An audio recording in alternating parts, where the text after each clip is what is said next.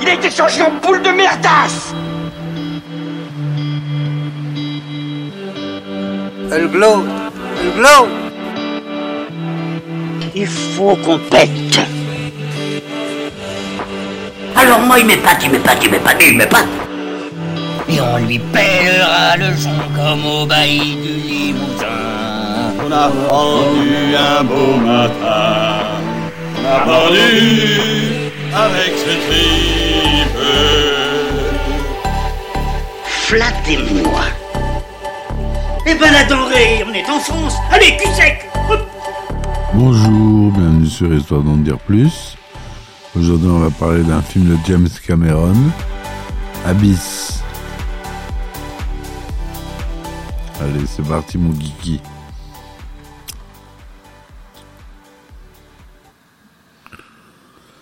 Donc, euh, Abyss, c'est un film américain. euh,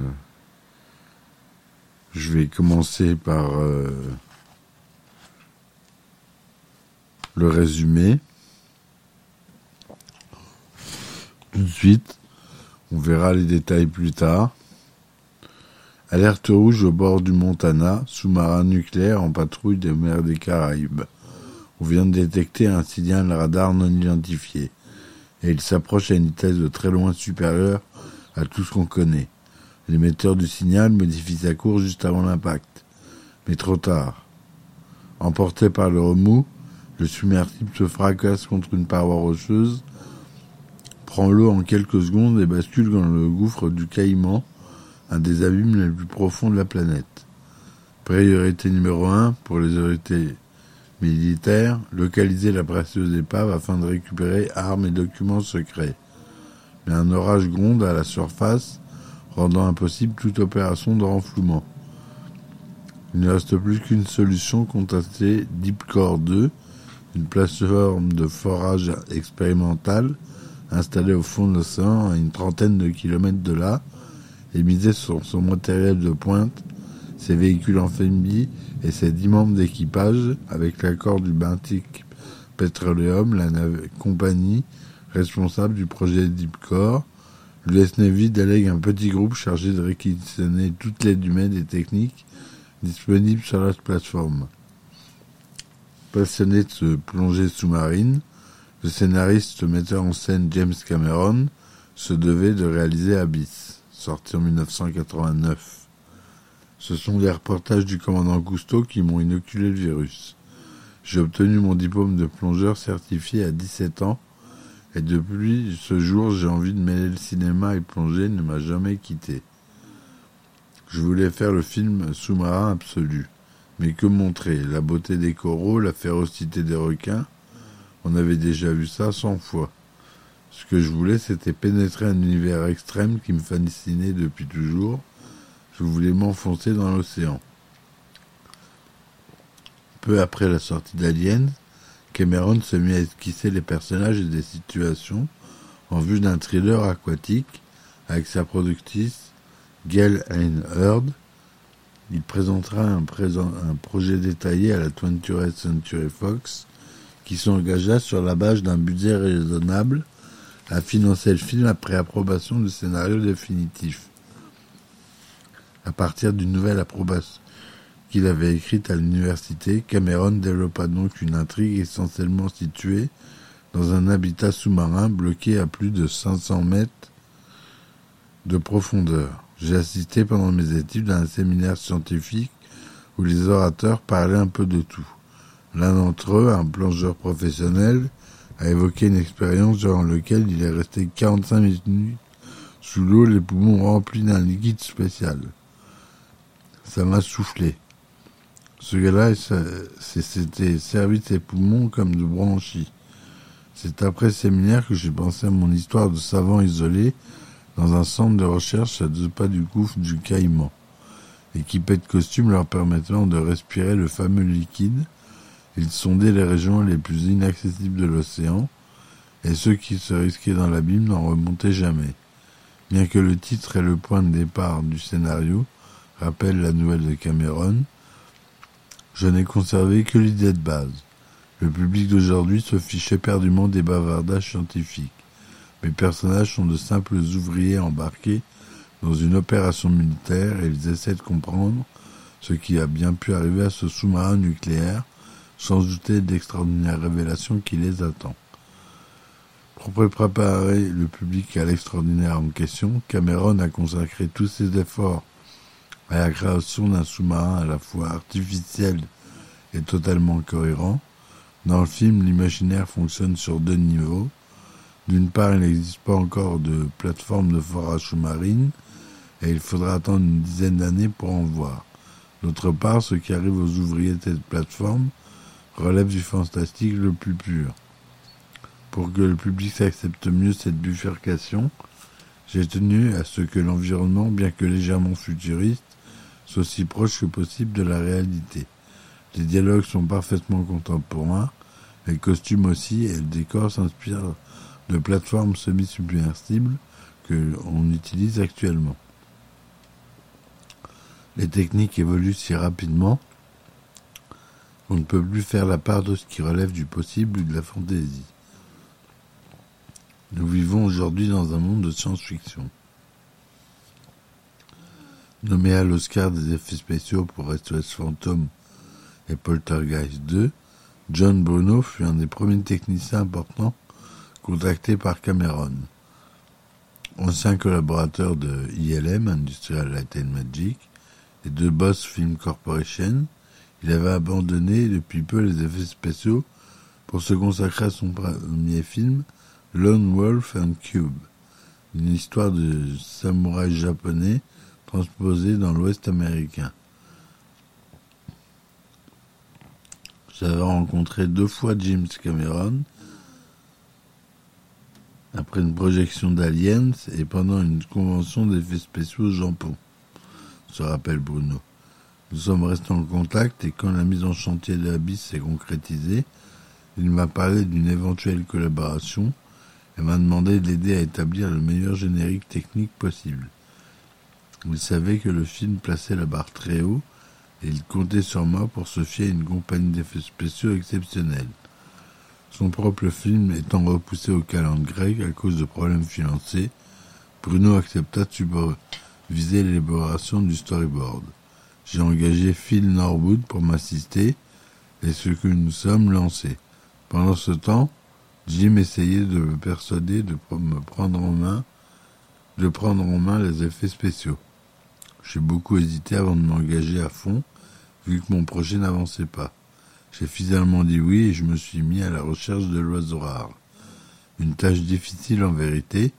Il fallait d'abord entrer le storyboard et tous les plans d'effets spéciaux sur ordinateur, puis les rassembler en une espèce de livre et les envoyer aux principales compagnies pour qu'elles puissent nous communiquer leurs estimations. Le plus difficile a été de ramener le budget d'effets spéciaux des proportions humaines. Comme Jim et moi nous avons parlé la première fois, je lui ai dit qu'il il, il faudrait environ 8 millions de dollars pour visualiser ce qu'il avait en tête. il a refusé tout net. Et bien les premières estimations que nous avons reçues proposaient presque le double. La plus basse était de 13 millions de dollars la plus élevée de 16, frémit encore Cameron. Je pensais que mon, estimation la plus coûteuse de toute l'histoire des effets spéciaux, mais il fallait se rendre à l'évidence, la Fox avait acheté le scénario, nous y avons déposé beaucoup d'argent pour les storyboards, mais le film serait tout cher, trop cher ne se ferait jamais. J'ai encaissé le coup et j'ai décidé de trancher dans la masse en supprimant 82 des 160 plans d'effets spéciaux initialement prévus. Ensuite, j'ai classé les plans restants par catégorie technique, plan de maquette filmé sous l'eau, plan en plein air avec brouillard additionnel pour simuler les brumes aquatiques, peinture sur verre, séquence réalisée sur ordinateur, en tout sept groupes distincts. Nous en prendrions nous-mêmes deux en charge, les plans sous-marins et les plans de surface, nous avons soumis les cinq autres estimations des grandes compagnies. La même compagnie pouvait s'occuper de plusieurs départements, mais je m'étais réservé le droit de les attribuer séparément si je le souhaitais. Du coup, la peur des responsabilités d'avoir à gérer Tous les effets spéciaux du film disparaissaient, et ça a été la ruée. Sans doute la compétition la plus acharnée dans ce domaine depuis l'invention du cinéma. Inutile de préciser que les meilleurs techniciens du monde se sont proposés. Au bout du compte, DreamQuest et Industrial Magic ont émergé du lot.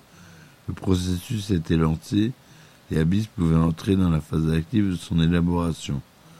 James Cameron et Gail Heinhurd, tous deux plongeurs confirmés, n'ont envisagé de filmer Abyss ailleurs que sous l'eau. Question de voir des acteurs en costume déambuler sur des plateaux en fumée. Ce serait la réalité ou rien. Mais avec ces 40% de séquences sous-marines, le tournage s'annonçait déjà comme le plus élaboré et le plus difficile du genre. Pour un film d'une telle envergure, Cameron jugeait indispensable la participation d'une certaine personne. Il a tout fait pour se l'assurer le plus rapidement possible. Directeur de prise marine sous-marine depuis plus de 30 ans, Al Giddings a travaillé sur des douzaines de films dans les grands fonds et jamais plus jamais. Personne dans la profession ne lui arrive à la cheville. Sitôt engagé, il passe en revue tous les lieux de tournage possibles. Je n'ai jamais envisagé de filmer dans l'océan, précise Cameron. Si l'idée m'a traversé l'esprit, ce devait être un moment de déprime. J'avais voulu tenter l'expérience sur Piranha 2, mon vilain petit canard, nous l'avions installé un décor sous-marin dans l'après-midi, et le lendemain matin, nous sommes allés ramasser les débris. Une lame des fonds avait tout emporté. L'océan est l'ennemi des cinéastes. Pour Abyss, il fallait un réservoir.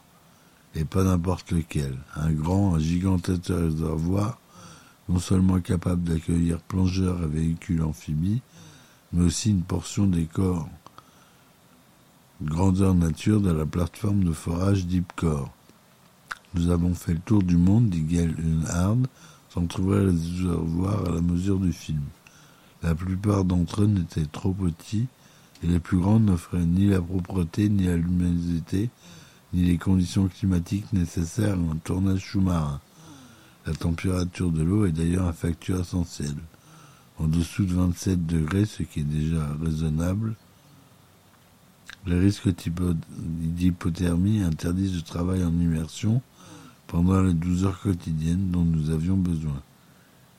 Il nous fallait au moins 35 degrés.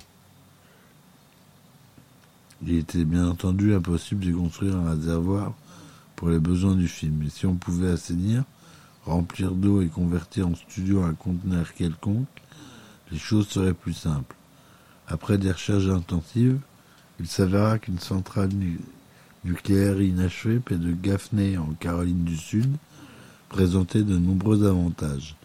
Malgré un investissement initial de 700 millions de dollars, la Duke Power Company avait brutalement cessé les travaux, ne laissant sur place qu'un capharnaüm de bâtiments inachevés et d'entrepôts préfabriqués. Earl Owensby, un producteur spécialisé dans les naftons à petit budget, avait acheté tout pour 3 millions de dollars et loué à qui voulait. Il avait reconverti en un gigantesque studio. James Cameron se précipita bien entendu sur les lieux. Je savais que les centrales nucléaires possédaient d'énormes réservoirs d'eau et j'ai demandé à Earl si d'après lui je pouvais filmer dedans. Il m'emprenait un peu plus loin et m'a fièrement montré une salle des machines, une structure immense, certes, mais inutilisable, envahie de mauvaises herbes, la moitié inondée. J'étais démoralisé. Comment en tirer quoi que ce soit de valable? Par-dessus le marché, il pleuvait à verse. Puis mon regard s'est porté un peu plus loin, et j'ai vu un espèce de cylindre de béton titanesque qui jaillissait du sol. Earl comptait en fait en faire un amphithéâtre de 2000 places. Nous sommes y allés jeter un coup d'œil, et quand j'ai voulu savoir comment on y entrait, Earl m'a simplement répondu qu'on ne pouvait pas. La seule voie d'accès était inondée. Mais moi, je voulais voir comment c'était l'intérieur. En désespoir de cause, je suis monté dans une grue d'environ 50 mètres de haut, suivi d'Al Giddins et de son icône en bandoulière, et nous avons regardé. La pluie tombait en rafale, nous étions ballottés par le vent qui mugissait à nos oreilles, mais le spectacle était extraordinaire. Sous nos pieds s'ouvrait la gueule démesurée d'un entonnoir de cauchemar, on aurait dit le Colisée. James Cameron venait enfin de trouver son réservoir. L'amphithéâtre de Wensby était en fait le bâtiment du réacteur initialement prévu. 60 mètres de diamètre, 17 de profondeur et une contenance de 28 millions de litres. Mais les principaux obstacles demeuraient quand même. Nous avons commencé à prendre la centrale au sérieux, dit Gail Earl, à partir de ce moment où Earl a accepté de transformer l'enceinte de confinement et le bâtiment du réacteur en réservoir, à l'intérieur desquels nous pourrions filmer. Ce qui ferait d'ailleurs pas une mince affaire. Il fallait colmater les brèches qui lacéraient le béton, ensuite retirer toutes les échardes métalliques, et enfin, bien sûr, installer des systèmes de pompes, de filtres et de climatisation. Des experts industriels sont venus sur place, nous ont donné le feu vert et nous avons foncé. Le jour de la signature du contrat, Earl Owensby acceptait donc pour 2,5 millions de dollars de transformer son extrême structure en béton en un réservoir où on pourrait à la fois construire et filmer des décors sous-marins. Il s'engageait ensuite aussi à convertir d'autres bâtiments en bureaux de production, en vestiaires et à livrer le tout pour décembre 88.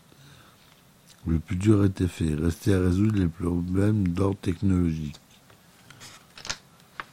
Et nous verrons ça dans une deuxième partie. Donc euh, j'espère que cet épisode vous a plu. Il est axé sur les effets spéciaux d'Abyss. C'est pour ça que je vous ai pas fait le speech euh, habituel du budget euh, et des divers réalisateurs. Là, on fait un spécial effets spéciaux sur Abyss. Et ça se fera en plusieurs parties. Voilà. Je vous remercie de m'avoir écouté. Je vous dis à très vite.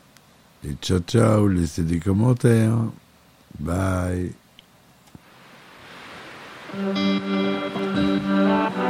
Il a été changé en boule de merdasse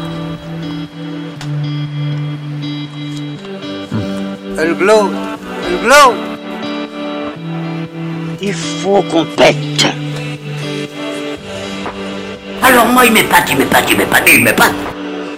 Et on lui pèlera le son comme au bailli du Limousin.